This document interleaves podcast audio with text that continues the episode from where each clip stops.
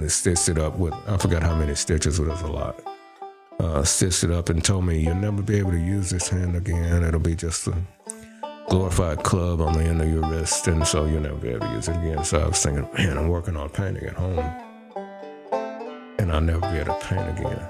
It's my right hand.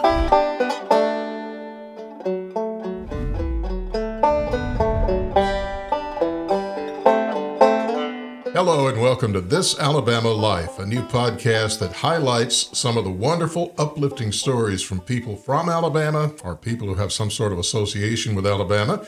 My name is Don Keith. I know two first names, but that's all there are. Here in the South, when I say Don Keith, they always say, Don Keith what?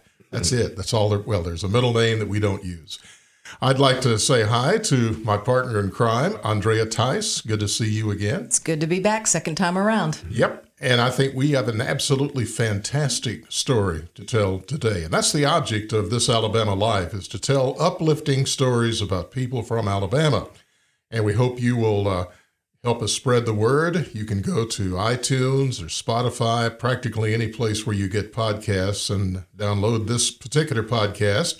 And you can watch the video version on YouTube on the channel for eighteen nineteen news, who are the kind folks that put this thing together. eighteen nineteen news dot com is the place to go. Now, in the, the spirit of complete disclosure, I know our guest today because he and I have worked on several projects together. I'd like to introduce Steve Skipper. How you doing, sir? Nice, nice I, to be here. I'm doing fine. And Steve and I have, well, first we wrote a book together. Oh, yeah. And then we did a movie together, Colors of Character, which uh, is a documentary about Steve's story that is available wherever uh, uh, D V Ds are sold. It's also available for streaming on several places. You can go to colors of character movie dot com and see the trailer and see all that sort of thing. But first, also in the full disclosure mode here, I met Steve through a mutual friend. Uh, when you become a published author, which I am, you start getting calls and visits from folks who say, hey, you ought to tell this story. I'm an insurance adjuster, and nobody's ever done the story of insurance adjusters or whatever. It's riveting. It, absolutely. It's riveting. And I'm always typically working on two or three books at the same time. Well, in this case, I got that, that call from a mutual, a mutual friend that said, Don, I want you to meet this guy because you will want to do a book about him. And I said, no, Greg, I, I'm awfully busy. I'm going to have to turn you down. And he said, well, we're going to have barbecue, and I'm buying. I said, okay, I'm free Thursday, Friday, Monday, or Tuesday, you name it. I got to meet this fellow then. And once I had heard his story, I knew, okay, whatever else I'm doing, I have got to tell this story because it is going to be such an inspiration. It's going to be life-changing to a lot of people. Speaking of life-changing, mm-hmm. your story certainly is. Tell us about growing up. Birmingham, Rosedale, this area? Well, uh, Rosedale, uh, you know, in the Homewood area. And, um, grew up um, uh, pretty, pretty tough, you know, upbringing. Uh, uh, the streets of Rosedale provided uh, an opportunity or an avenue for the enemy to use me in a gang called the Crips. And uh, I think around thirteen years old, um, experienced a lot of dysfunction in my home. And uh, the dis- dysfunction caused um, a lot of... Um, opening for the enemy to come in, and uh, your self-esteem is actually attacked when it comes to dysfunction in your home. And so it opens you up for um, avenues that you're not, you know, meant to go down. And so on a Sunday afternoon, I was, right after church, I was thirteen years old and actually introduced to marijuana for the first time. And then uh, after that, I was told about uh, this group uh, called the Crips. And uh, never heard of it before. You know, the scripture in the Bible that says men love darkness rather than light because darkness covers up their evil deeds. So this situation was something that was actually more real than real, but at the same time it was done in a cloak of darkness. And I think that one night, probably around fourteen years old, I was invited to come to a meeting with these guys and, and uh, not really knowing what was going on. And actually shaped in my mind and my heart by the dysfunction that was going on in my in my in my home, and uh, had a lot of anger problems uh, inside of me, even at that young age. Did you say and, you were looking for family? brothers? Yeah, because my family was broken, and that, that's that's where the, the the enemy really takes advantage of, of young kids, because you're going through a whole lot of trauma that you don't know how to handle. And at the same time, instead of you handling it, it starts handling you. And so I was prime, you know, for something like this. And then when they presented themselves, they presented themselves as family. And so, uh, but I didn't know that the first t- thing you have to do to get into the, the gang is not to, this is not the Boy Scouts. I mean, it's not not anything like that. But at the same time, uh, the, what you have to do, you have to be called what they call jumped in. And uh, at that time, you know, you have to fight about ten guys. You know, ten guys are fighting you, and you have to fight them. Well, I had so much dysfunction on the inside of me, so much hate and so much anger on the inside of me, you know, and I was very, very angry at my mother. And every time I looked at either one of the guys, they looked like her. And so I started fighting, and the next thing you know, blood was all over me. And the guys were on the ground, and I looked at the leader. I said, "Are you next?" And he said those infamous words. He said, "You're in." Mm. Congratulations, you're a Crip. Yep. Back You're it in. Up just a little bit. You mentioned being angry with your mother. As a child, you had a dream, and that was part of the frustration that you were encountering that eventually led you to the Crips. What was that dream? Well, I wanted to be an artist. I had an uncle that was an artist. And when I say he was an artist, I don't mean as a professional, because in his day of growing up, Uh, an African-American to say I wanted to be an artist in his day, that was out of the question. You know, the only opportunities that African-Americans had in that day was something labor or something like that, physical labor or something like that. But as far as some of the fine art, I mean, you were discouraged very harshly to, to not dream in that area. And so, but he was very good. He would come over to my mom's house, and he could sit down and he could look at anybody and draw you. Uh, uh, detail for detail, realism for li- realism, and, and I always loved him. And but I always used to uh, notice that he was always depressed. Every time you would tell him how good the the artwork was, he would seem to get more and more depressed for some reason. Hmm. And my mom knew about that. She knew the reason why. And so when I said I wanted to be an artist, she knew everything that he had gone through, and the, the discouragement and everything, the harsh discouragement that he had gone through of not being able to realize that dream, and she didn't want that for me. But for years, you know, I didn't know that. I, I thought that when I said I wanted to be an artist, I thought she was against it, you know, and so I used to always try to get her approval, you know, and, and try harder and harder and harder to be an artist, you know, and I didn't know the real story behind my uncle's situation until I got older. So uh, one day, uh, uh, one of my teachers, uh, Bernal Saunders from Rosedale Elementary, she came home and she told my mom I had a special talent. I was drawing on the back of my notebooks. I thought she was going to come to my house and get me in some trouble. But um, she came to my, nom- my mom and she told her, Uh, he has a real special talent. I think he's going to be a great artist one day. And so my mom heard that and equated my uncle's situation with what she was saying, and said, "No, nah, he's not going to be an artist. He's going to get a real job, and he's going to just do like everybody else." And so not being able to understand her reaction, because I'm excited when I heard artist and no trouble. I'm really excited. I'm going to be an artist one day. And she's saying it, and the teacher is, you know. And so um, she's telling my mom, if she went to the principal, she talked to the principal about it. Uh, see if there was any funds allocated for materials for me to, to work with, and there were no funds. So she decided that she was going to um, fund it my, herself. And so she did. She went and got me art supplies and everything, and I would be in this room at the school. Never heard of oil paints. The only thing I heard of was pencil and paper. Never heard of a paint, paint brush or anything like that, and sitting in the room and wondering what it was about. And then at the same time opening um, one of the tubes of oil paint and seeing how it flowed and everything. And uh, but I wasn't used to anything but pencil. But the smell of the paint, it seemed like it got in my spirit. And even now in my studio, when I open some paint, I think about Miss Saunders. And uh, it was a special, special time.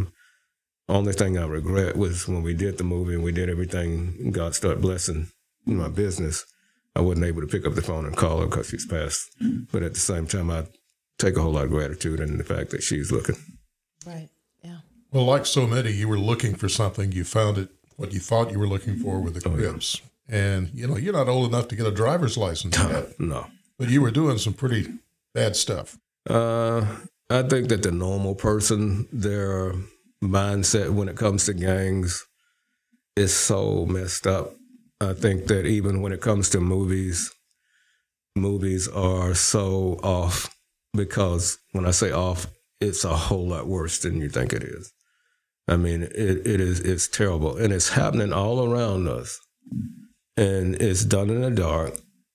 And there's a tremendous amount of evil that's going on all out there in the world that you never hear about. You know, you never, the news media never says anything about it. We never got caught doing anything. I mean, there are so many crooked policemen out there that, that would turn the other way for a certain amount of money. And that was going on at the same time when we were out there. And, and um, um, as bad as you could think or as bad as your imagination can go, it's probably ten times worse. Do you think that um, you mentioned the movies and the way that they portray this inaccurately? Do you think they go just far enough to add a little bit of mystique slash glorify some violence to to intrigue people without well, without showing the full measure of it all? Well, this is a, this is such an evil world. I mean, uh, when I say world, I mean that part of the world. Mm. It's such an evil part of the world that entertainment is the last thing that you think about out there. So as far as anybody trying to make a movie or anything, these are people, the people that make movies are using imagination. And so imagination goes to a certain level. I've seen probably two movies that were pretty close. You know, they were pretty close. But I've seen a lot of movies that you go, oh, man, what is this? And then the normal person thinks it's a great movie. They win Oscars and all this kind of stuff, but it's not that real world.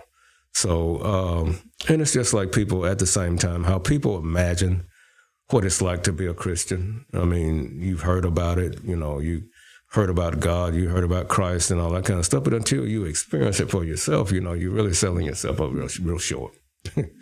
And so when it comes to that world, people can sit around talking about it all the time.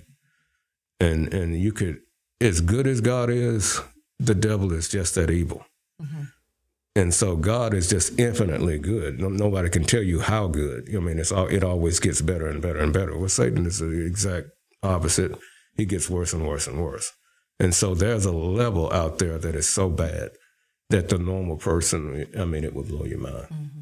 Well, I mean, you can't get much closer to satanic than no. what you were doing. And no. yet you still had somebody whispering in your ear, and oh, you had boy. one person Oh, that was trying to reach you. oh, How did that work, and what was the, oh, the outcome boy. of that? Well, it ended up my best friend, but started out uh, the biggest headache I ever had in my life. Mm-hmm. Um, I remember one day we were uh, celebrating, call ourselves celebrating in a park. And we had just got to robbing some people the night before. So we're celebrating how much we robbed and how much we got. And so we're in this park, and we're getting ready to start taking drugs. And we're, we're it's about twelve of us. And um, I remember this like yesterday. Um, it's about twelve of us sitting down on, on this park bench, in this park, and I had a little pavilion over the, over the bench. And everybody knew uh, not to approach us. Everybody knew that. And so we knew everybody knew. We had taught people, well, don't don't say anything, don't go. You know, just don't even speak. Don't say good morning, please. And so there was a guy that was a lifeguard at this swimming pool in the park. And we used to call him Big Mike. Everybody called him Big Mike. He was a very, very big guy. And he had become uh, what they called at the time, that he had become a Christian, and he had become saved. And so he yells down, it's twelve of us down there now. And he yells down here, out of twelve people, he yells one name, Steve Skipper. You need to put that stuff down, and you need to see what God has for you. Wow. Wait, I mean, it's it's it's actually taboo for you to even say hello to this group. And you yell all of this down here, and you pointed at, you know, the worst in the group.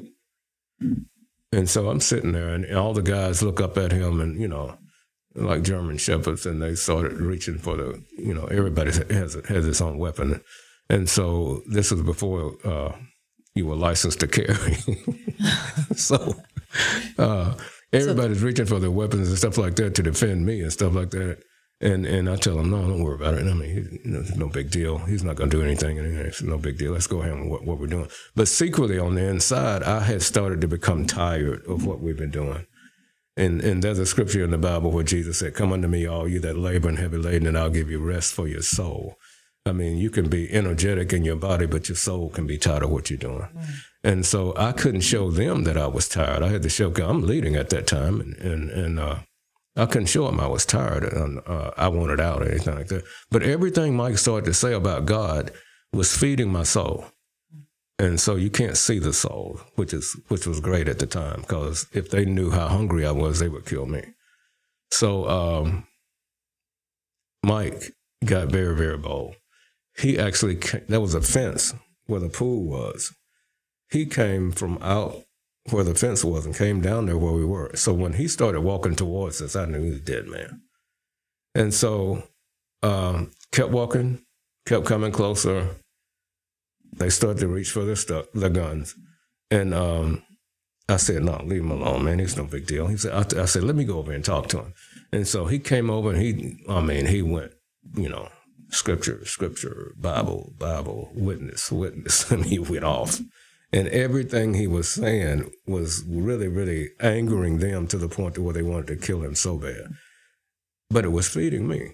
And so I walked up to Mike as if, you know, I walked up to people before, and I walked up to him. I had forty-five in my waist, and I walked up to him and I said, uh, kind of low, I said, you don't really need to do this right now. You know, these guys are really serious. They're really serious. And he looked at me and said, I'm real serious too. Oh, wow. I said, you don't understand. I said, these guys are possessed by a certain spirit, man, and it ain't holy. And at the same time, your life is in danger. Well, he said, I'm possessed by a spirit also, and it is holy. And your life is in danger if you don't listen to what I say. What a counter. And I never heard that kind of counter before. Yeah. And so I told him, I said, look, I'll make a deal with you. I said, I'll go to church with you on one condition. He said, what's that? He's, I said, if you just stop talking to me about Jesus, I'll go to church with you one night. He said, okay. He said it too quick. He said, okay, I got a plan. He said, okay, uh, meet me at the church on Friday night. I thought, wait, wait, ho, whoa.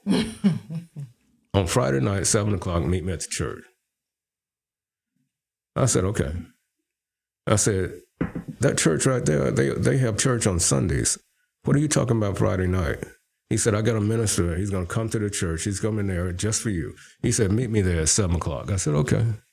So I'm thinking, I've been to church before. I know how it goes and all that kind of stuff. They get in there and they start singing and all that kind they of stuff. They kind of like the music. Yeah, they get excited over the music and everything, and then they start praising God and whatever that is. And once they get excited, I'm going to meet a guy outside, seven fifteen. I'm going to start taking speed. I want that guy to meet me right outside the church at seven fifteen. I'm going to go in here, stay in here for fifteen minutes, and I'll meet this guy out here, and I'll go ahead and graduate into uh, drugs and start taking the speed that I'm selling. That was my plan. Well, God had a plan. I would go in there, and instead of fifteen minutes, I'd stay forty-six years. Oh, my goodness. And he remembers the yeah. date exactly. Uh, December twenty-third, nineteen seventy-six, seven forty-six p.m., nine forty-six p.m., I got saved. Um, then I found out that the drugs that I was going to take wasn't cut right and it would have killed me. So I got soul saved, life saved, same night. Then realizing I had to go face the Crips, because the message that I heard about Jesus Christ was so powerful. What I found out that night killed the dysfunction in my life, because I found out that he loved me enough and he cared about every aspect of my life. When you in that kind of situation, you don't think anybody cares, so that's what you're fighting, the fact that nobody cares, I have nothing to lose, so I got this lifestyle that death is nothing, you know, It's it's not a threat to me. And so in the mindset of a gang member, for you to get shot, for you to get killed, or for you to go to jail for the rest of your life, these are badges of honor. Mm-hmm. Because your self-esteem is so low, you have there's no future, there's no goals, there's no nothing. There's nothing in front of you. So when I found, I heard the gospel that night, and I found out how much God didn't just send his only begotten son, but he sent him with a plan and a purpose for my life. And the plan and the purpose for my life contradicted every everything that was the foundation of my low self-esteem. So, man, this is it. So now I'm going to go to these guys and tell them I'm out. And I had experienced people saying, you know, they wanted to be out. And I knew what, you know, I knew what always happened. And the creed was the only way you get out is to die out. So I had heard that minister say, and it penetrated my heart, that if I died at any moment after I accepted Christ as my personal Savior, that I go and live with Christ in eternity, forever. This is cool. The coolest thing ever was. And so I realized if I told them I was leaving and they killed me, you couldn't hurt me. You're going to send me to a better place. Place called no more. No more pain, no more nothing. No more pain, no, no, nothing. You know, anything negative is gone. So that's a whole lot better than where I am right now. And so when I told them I was uh, not, not coming back, and and that was a, a boldness on me. Um, the Bible talks about the anointing, which is the presence of Jesus Christ on the life of an individual that believes in him. That spirit came on me, and that anointing came on me the night I got saved. Well, see, when you don't know Christ and you're in something like this gang activity and stuff like that, you have a spirit on you. Mm-hmm. That leads and guides you and tells you everything to do and all this evil stuff. But this spirit is no match for this one. I learned that. I didn't know it at the time. When I said I wasn't coming back, this spirit, the Holy Spirit, stood up on the inside of me and faced this other spirit that was in, on the inside of them. And these were some of the most evil cats you ever met in your life.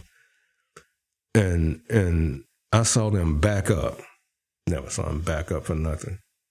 And I said, I'm not coming back. And that was a boldness came out of me. I wasn't, you know, that's whispering nothing. And so when I said this, you know, uh, they didn't say anything.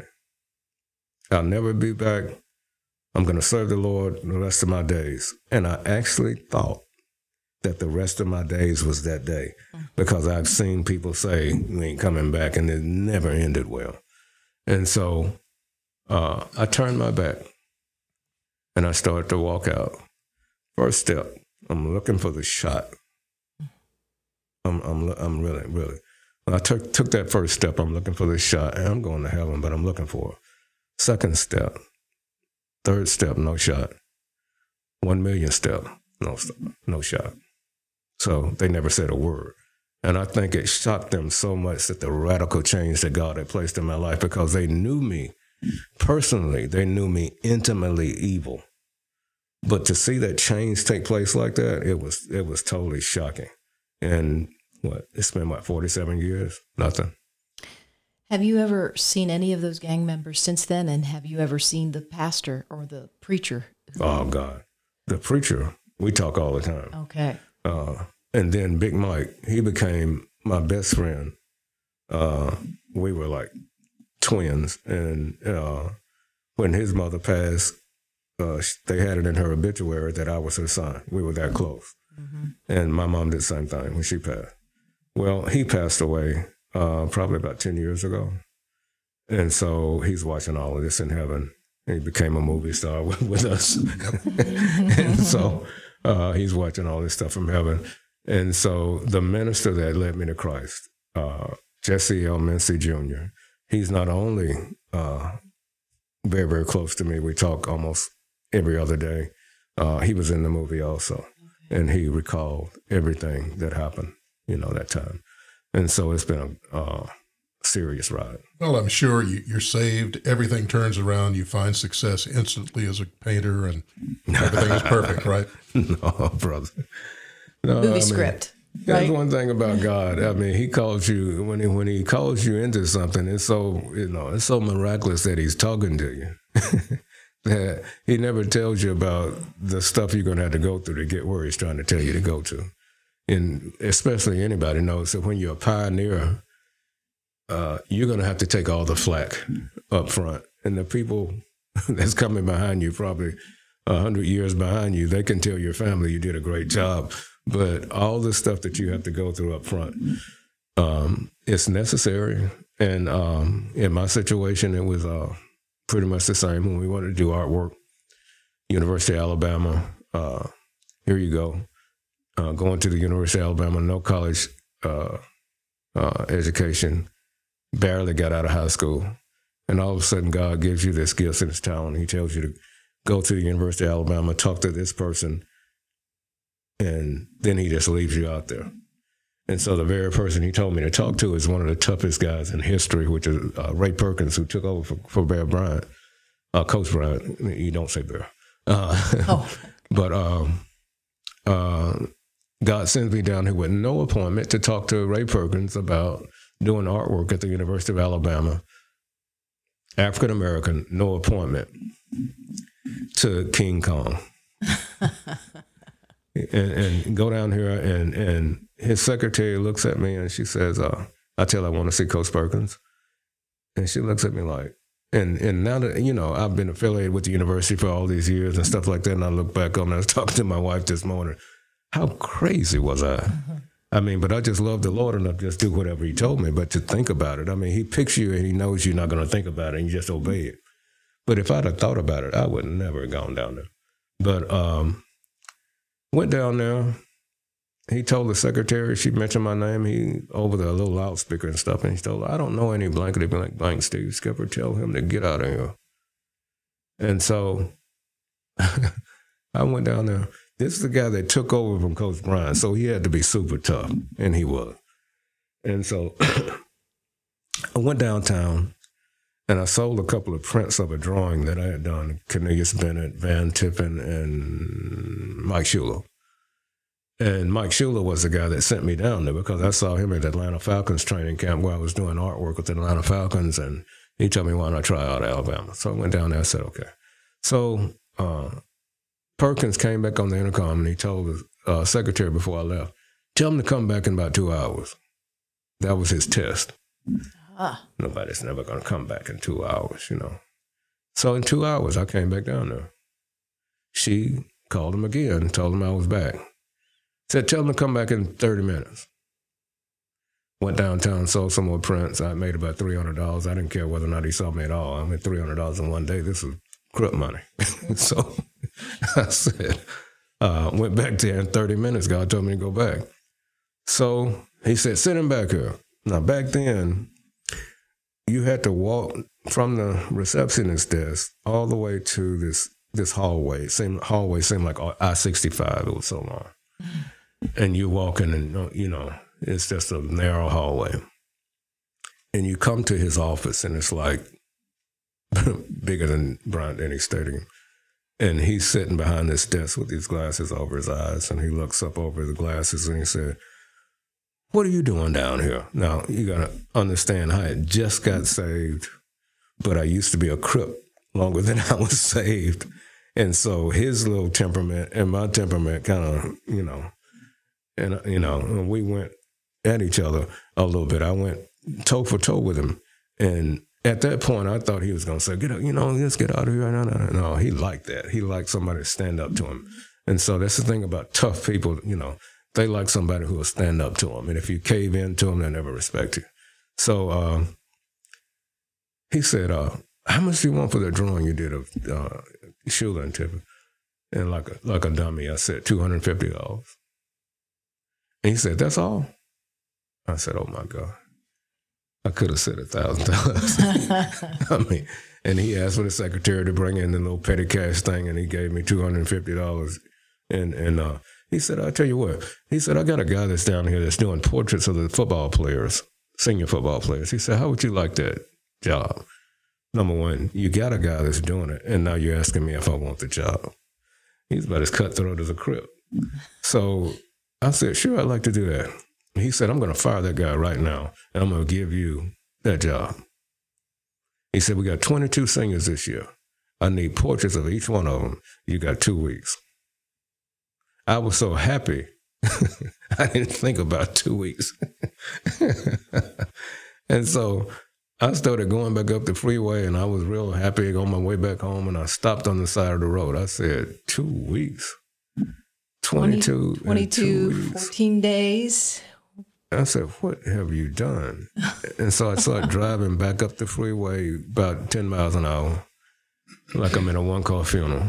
And realizing, Lord, what have I done? And God started speaking to me about a certain technique on how to do a portrait in pastel, in which I could do three portraits in one day.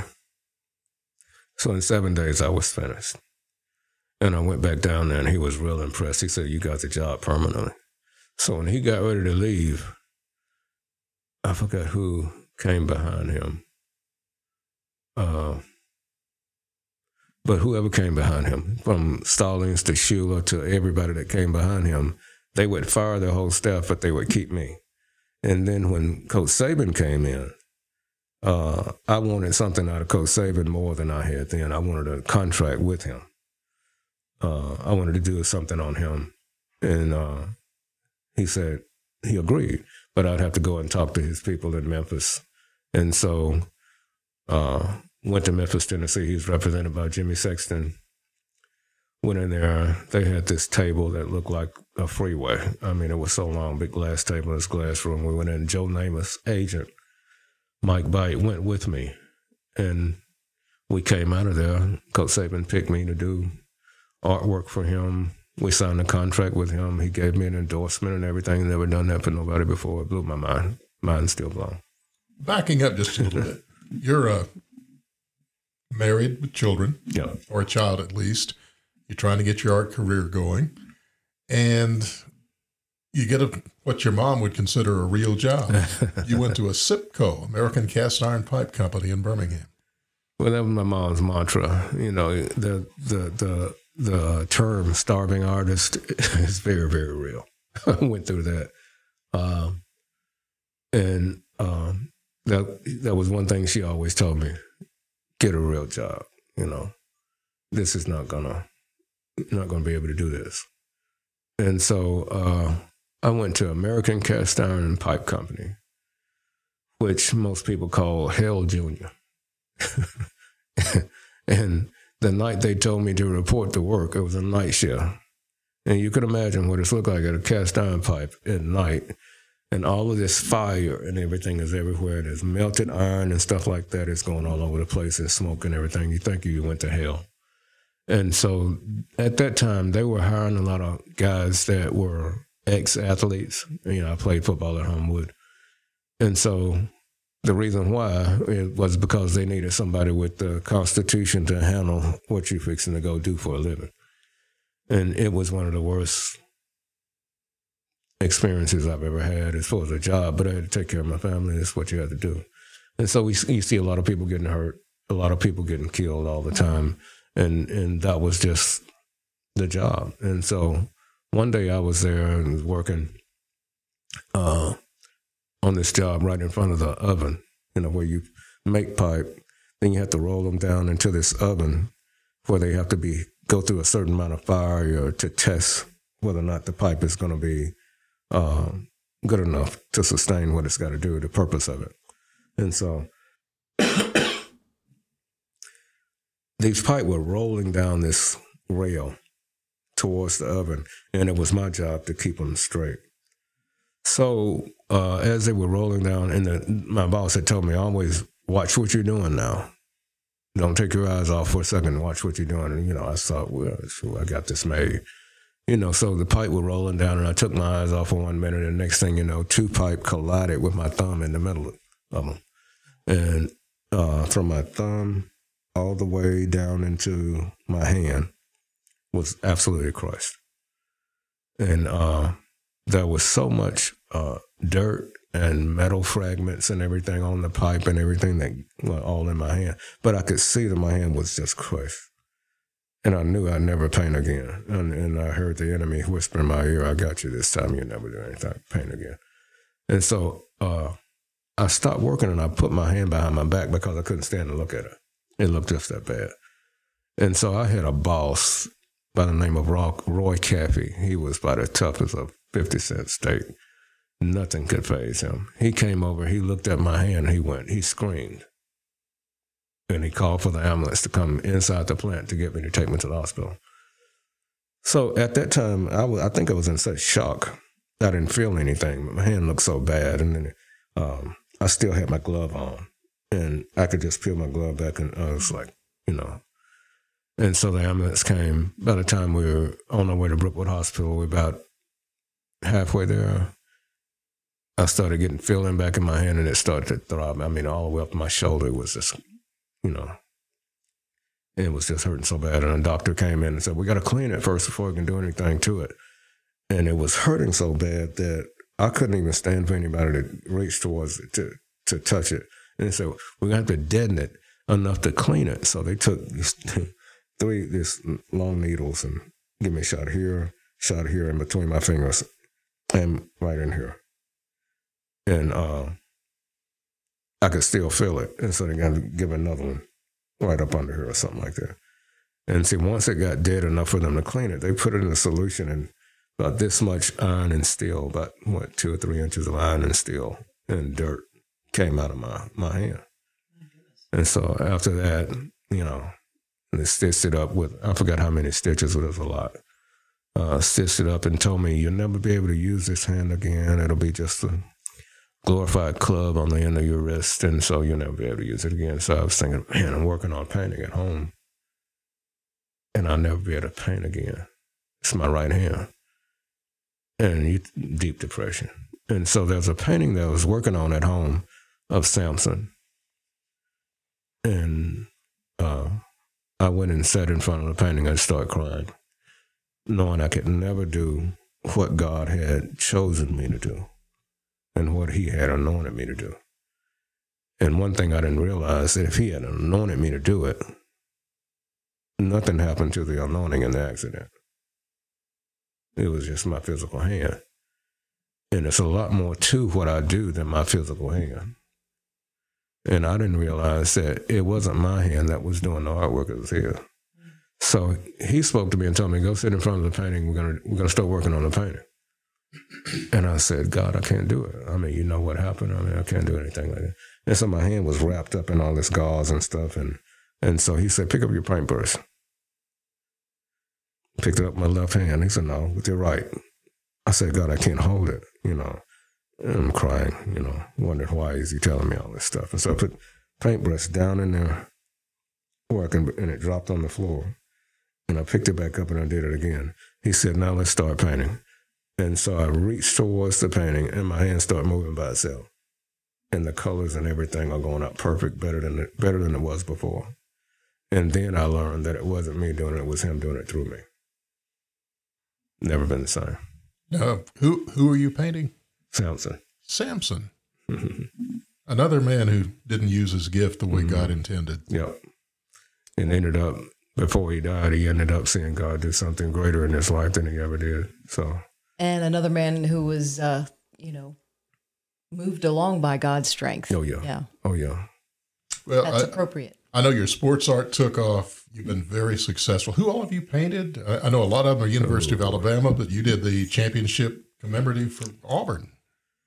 Yeah, Auburn um, did a lot of pro sports. I mean, I can't really, I mean, Bart Starr commissioned me before he passed away. Uh, Eddie Robinson Junior commissioned me to do his family. Ended up working with Doug Williams, Washington Redskins, uh, Ozzie Newsome, Cleveland Browns, a um, whole lot of different athletes. I mean, I, I can't name all of those guys, but God really tremendously blessed me. I think one one night, though, I mean, after I met Coach Saban and everything, you know, Alabama won a national championship. I'm sitting in my studio. People are calling me, oh, you're going to do a painting of it? And I want to pre-order prints and all this kind of stuff. And I'm sitting there being happy as I can be. And all of a sudden, God speaks to me and said, we're not going that way. We're going this way. Mm. And I'm like, you know, I know you hear all these people calling. And you know how much my family needs this money. And then he says this way, and I look like in the spirit, and I see where he's pointing. And it's in the civil rights movement artwork. And civil rights movement artwork, as far as marketability, is terrible at that point. And I'm like, why in the world are you telling me to go this way when this right here is perfect? And so that's all he says. And I just know that at that point in time, obey him. Whatever he says, no matter how strange it is, do what he says. I said, okay. We'll go that way. So the next thing you know, uh, Alabama football legend Bob Baumhauer. Um, before I meet Bob, I drew a painting of uh, for the fiftieth anniversary of the Civil Rights Movement in Birmingham.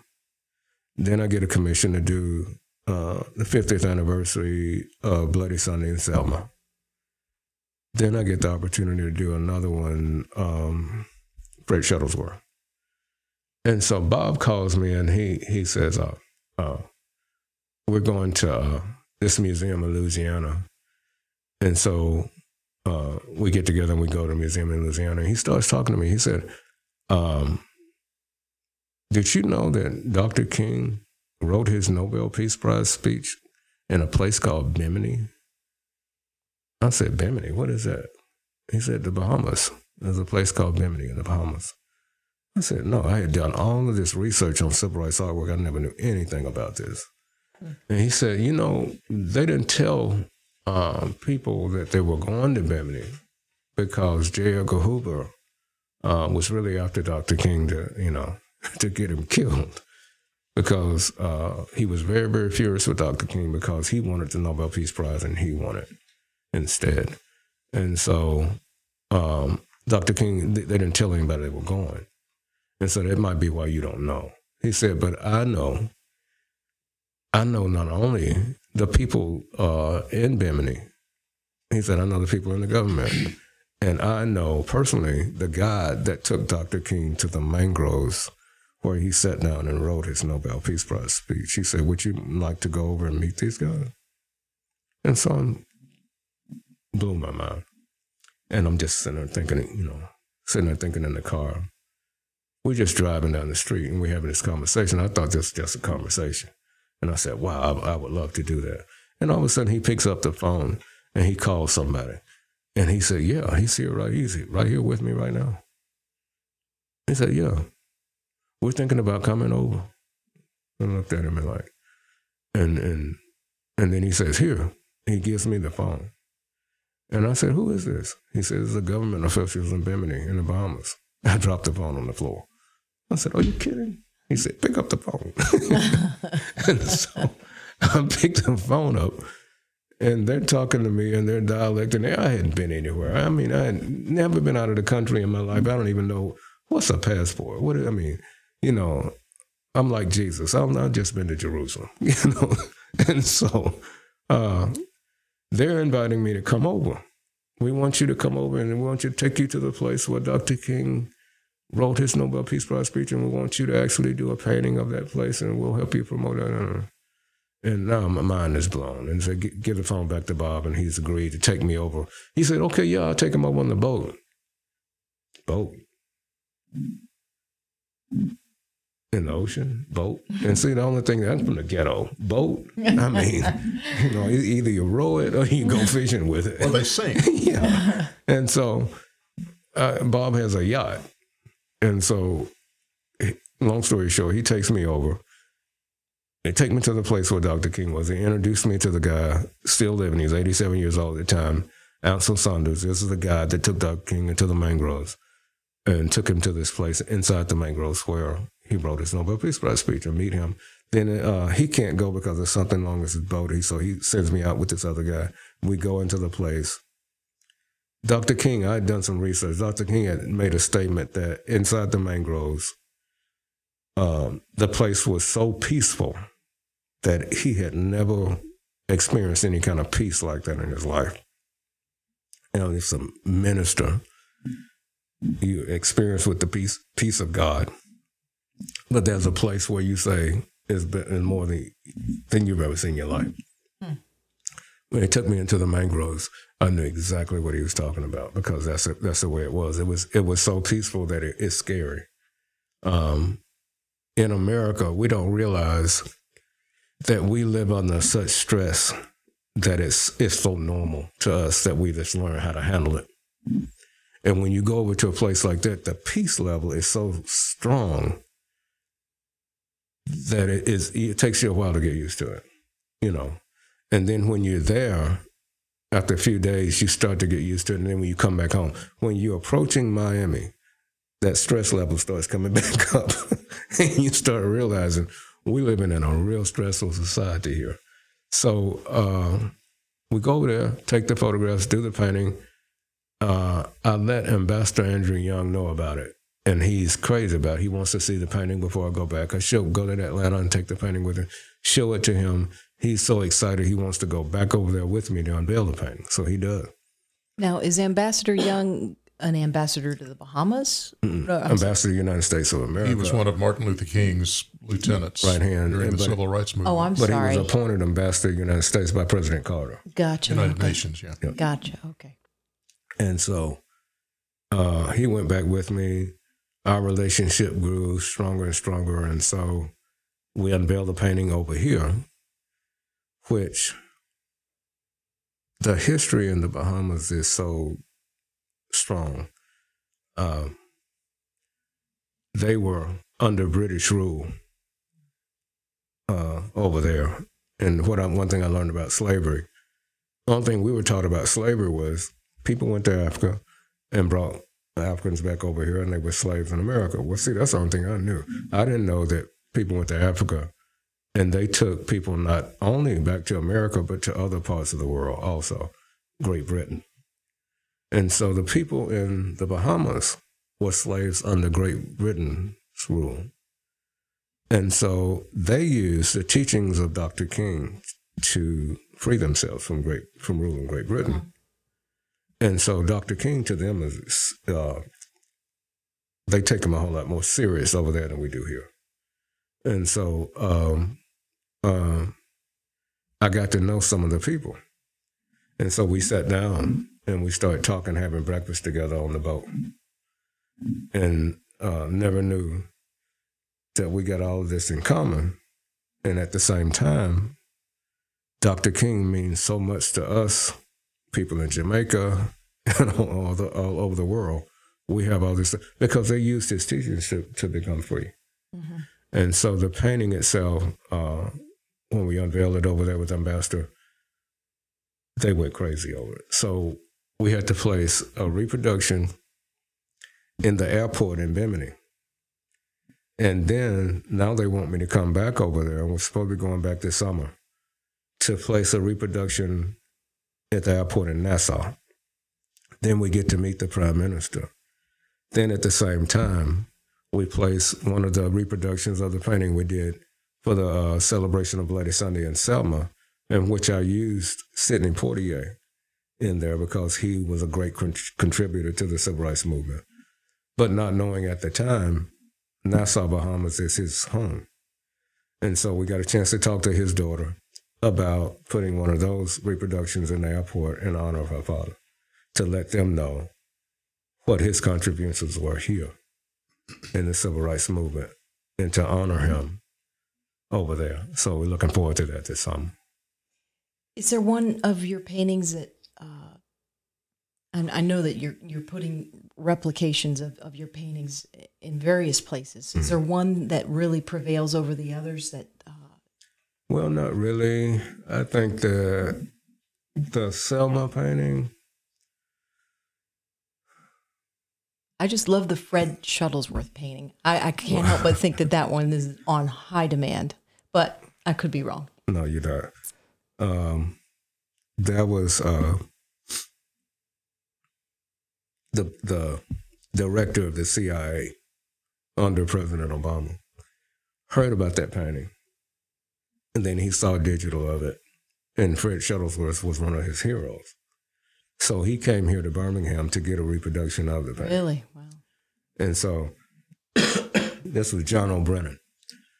And so he gave me this coin that he always gives to, this little special coins that he has, that he gives to people. And he wrote me a letter on C I A stationery saying how much he loved the painting. And so when though one thing that happened was, was kind of, I don't know how to take it, you know, uh, one thing that happened, when the Obama administration was over and the Trump administration was coming in,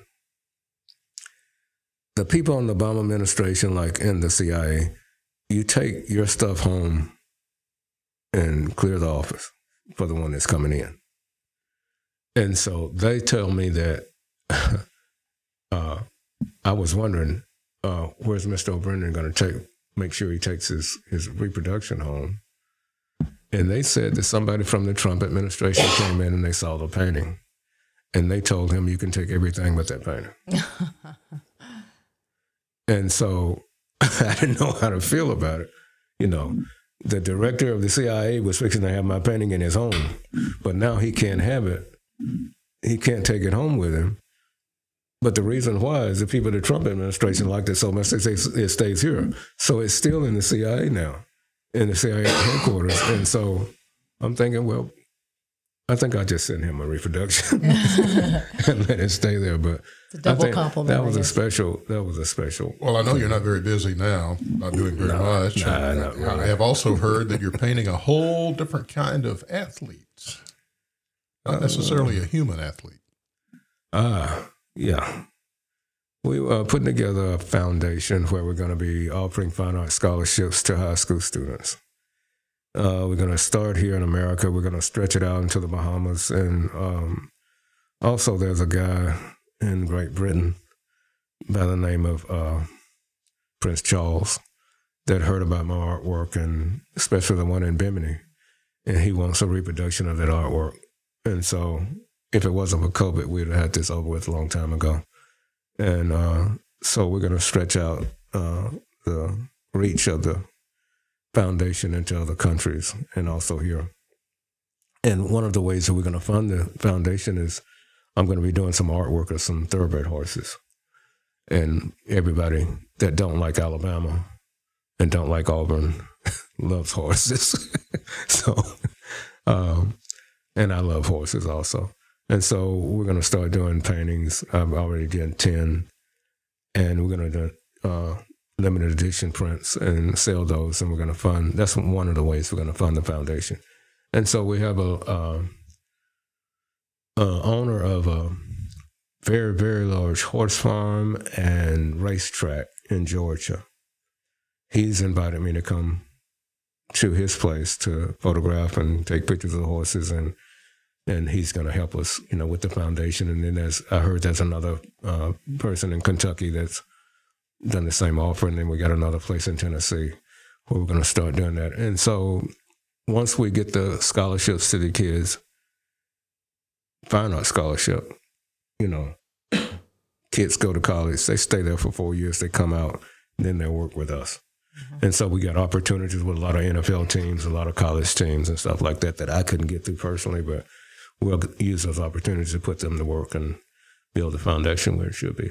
And and kids that have, you know, fine art talent, that they heard the same thing I used to hear.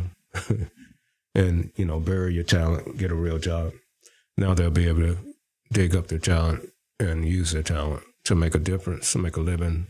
And uh, we're going to do some great things. Well, I, when you came in this morning, uh, you mentioned that... Uh, I think there's a chance for you to do the civil rights and sports and University of Alabama in one painting.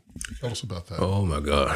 I'm glad you you, you brought that one up. Um, uh, University of Alabama talked to me about doing a painting to celebrate the fiftieth anniversary of the integration of the football team. Coach Bryant, um I can't say enough about him.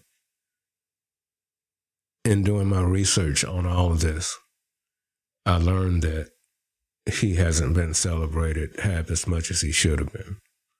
Um, you know, you hear a lot of things, people talking, um, you know, all of the rumor and stuff like that about the integration of the football team. And, you know, people have gotten those rumors and stuff like that, and they're in their heads, and they actually think they know the story, and they don't.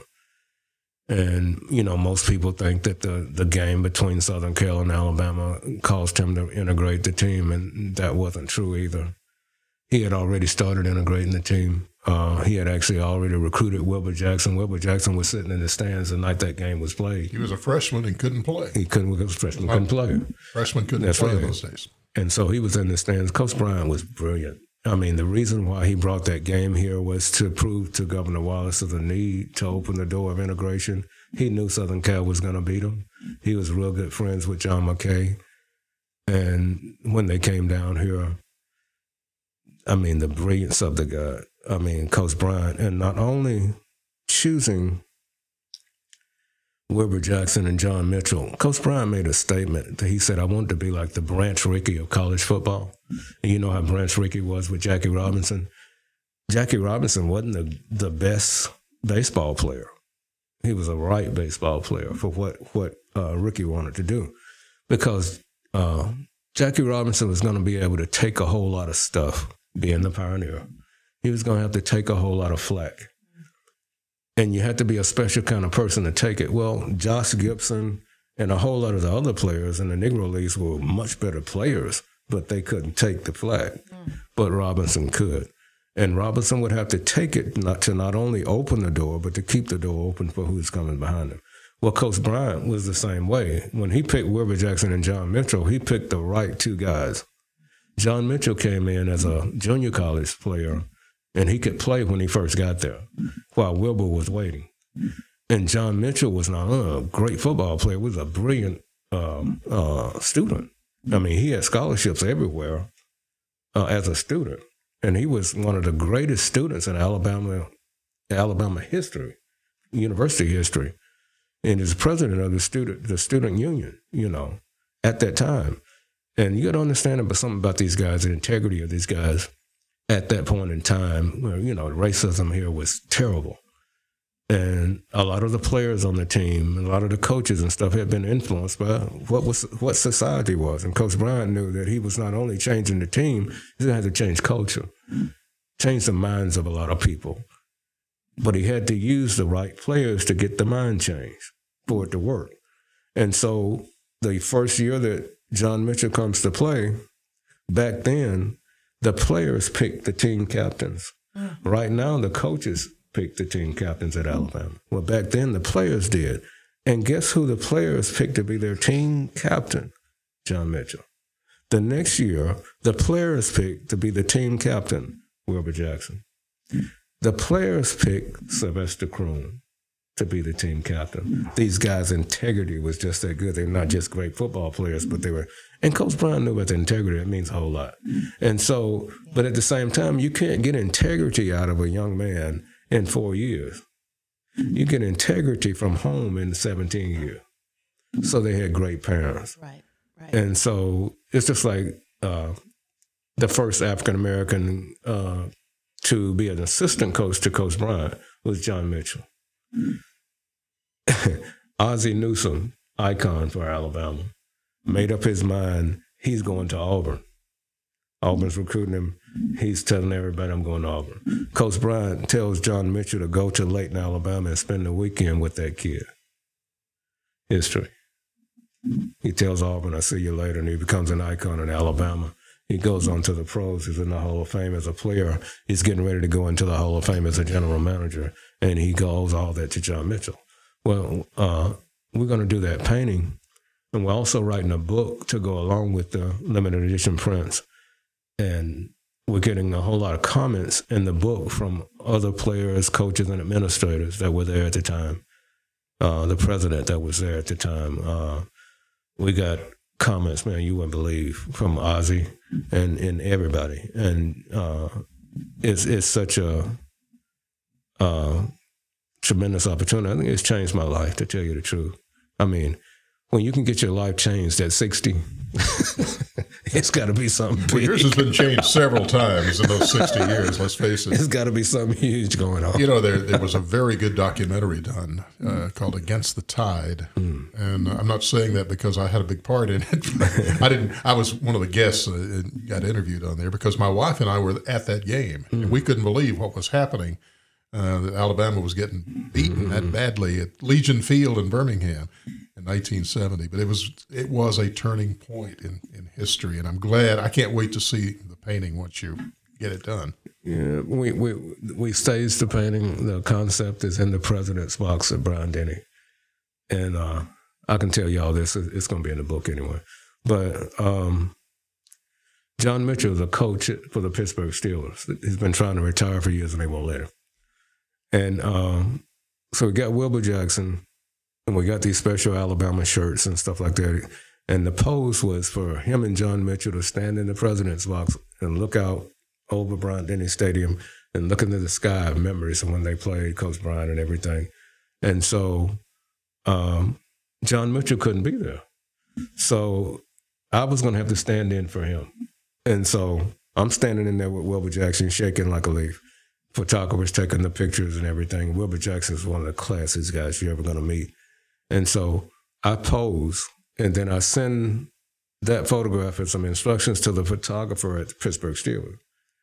And, to, and we send one of the shirts up to John Mitchell.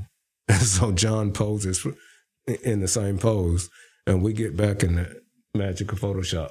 We put him in there, you know, where I was, and then do the painting behind that. And I'm real excited about the painting and everything. We got it done and all that. We got the photo- photographs and we got the contracts and everything signed. It's licensed to the university. Uh, and then, uh, you know, I'm not thinking about the painting itself until I start doing it. And I start to look at the intricate details of Bryant-Denny Stadium. All those seats, all those stands. And I'm like, are you crazy? You talk about all the mangroves you had to paint in. Oh, for the, man. Uh, that makes the mangroves seem like nothing. Oh, that, yes. I you know, and I'm thinking about, man, all this, all these, the skyboxes and all this kind of stuff. And then, yo, okay, a little bit at a time. So it takes me something like That's the amazing thing about this man's know. art, by the way. If you look at the, even the sports action, you can see the grass flying up from the cleats. You can see yes. sweat coming yeah. off. Uh, uh, The, the player's elbow, or it's, it's and, just amazing. And what size canvas are you starting on? Oh, about thirty by forty or something like that. But, okay. you know, my wife, you know, she sees me every month. Says, who are you? Oh, oh, uh, she gets up and goes to work every morning. I stop working at two o'clock at, in the morning. I come up, she's asleep. She wakes up, I'm asleep. She comes back home, I'm in the studio. So weekends, that's our time. but but I tell you, uh, they're planning the um, unveiling of that painting uh, Friday before the A-Day game of next year. I'm thinking it's going to be, I think they're going to put it in Coleman Coliseum. Um, they're going to honor both of the guys, uh, which they deserve. Uh, got comments in the book from Cornelius Bennett. Uh, he speaks about how much pride he took in wearing number ninety-seven, which was John Mitchell's number. And then John Mitchell talks about what a great guy he was and, and a great player and how he honored him by wearing the number and all that kind of stuff. And, man, it, it really gets to you to hear these guys talk. And Walter Lewis, I just got a comment from him. And he talks about Coach Bryant. And, he man, there's so much about this man that had been told. You know. So one question I haven't asked yet. Did your mother ever agree that you had a real job? That's a good question. She, did she ever come around, and at what point? Before she passed away, she got sick. And I had done a painting for Bobby Humphrey. And Bobby Humphrey loved the painting so much that he bought the painting. And before Bobby, I had done a painting for Derek Thomas. And he loved the painting so much that he wanted two paintings. So he paid me ten thousand dollars for the first painting. And then he paid me ten thousand dollars for the second painting. And then Bobby paid me twelve thousand dollars for his painting. And I took the checks to my mom. And she was laying in bed. And I said, Mom, I said, look, look. And she said, she looked at the checks and she grabbed them in her hands and she looked down there. And she looked at me and she said, you've got a real job. Oh. Thank goodness she came around and, and you heard that, you know. Uh, don't you agree that this is the epitome of the kind of story we want to tell on This Alabama Life? Yes, it absolutely is. And, you know, Steve, if if someone were listening and they had they had a young child in the room hearing, and maybe it's an opportunity for you to say what you wish had been said to you. Now, the teacher did, in a way. It just had some roadblocks until, you know, God uh, redirected. But what what would you say to the audience? Wow, great question. Um, listen out for the foundation. Uh, the real job is tied to the purpose that God placed on your life. Uh, nobody determines that but God. Mm. And as far as the talent that you have that most people say you'll never be able to make a living at, they're wrong. and the joy is going to come from proving them wrong. And so um, I thank God that we have the opportunity to reinforce the dream of a kid who wants to do this for a living. And to not only say, I encourage you to do it, but no, let me help you do it. Let me get you uh, into a situation where you have a physical uh, scholarship that you go and study and sharpen it. And then you come back and you work with us to make a living and a difference doing it. You know, I wish that was, that is somewhat what what, what Miz Uh, Saunders told me. Mm-hmm. But I think that we're going to take it to the next level and actually prove, and then dis- disprove a lot of the stereotypes, you know, that you can't do this. You know, there's no such thing as God gives it to you, you can't do it.